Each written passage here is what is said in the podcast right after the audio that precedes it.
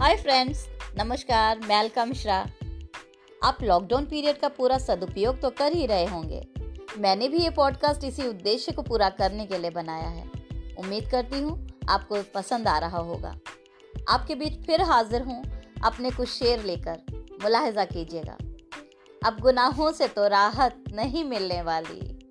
अब गुनाहों से तो राहत नहीं मिलने वाली। ये तो तय है, मुझे जन्नत नहीं मिलने वाली।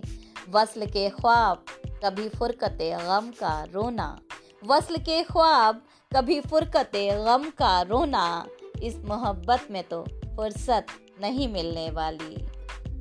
वो मेरे इश्क में बस मुब्तला होने से डरता है। वो मेरे इश्क में बस मुब्तला होने से डरता है।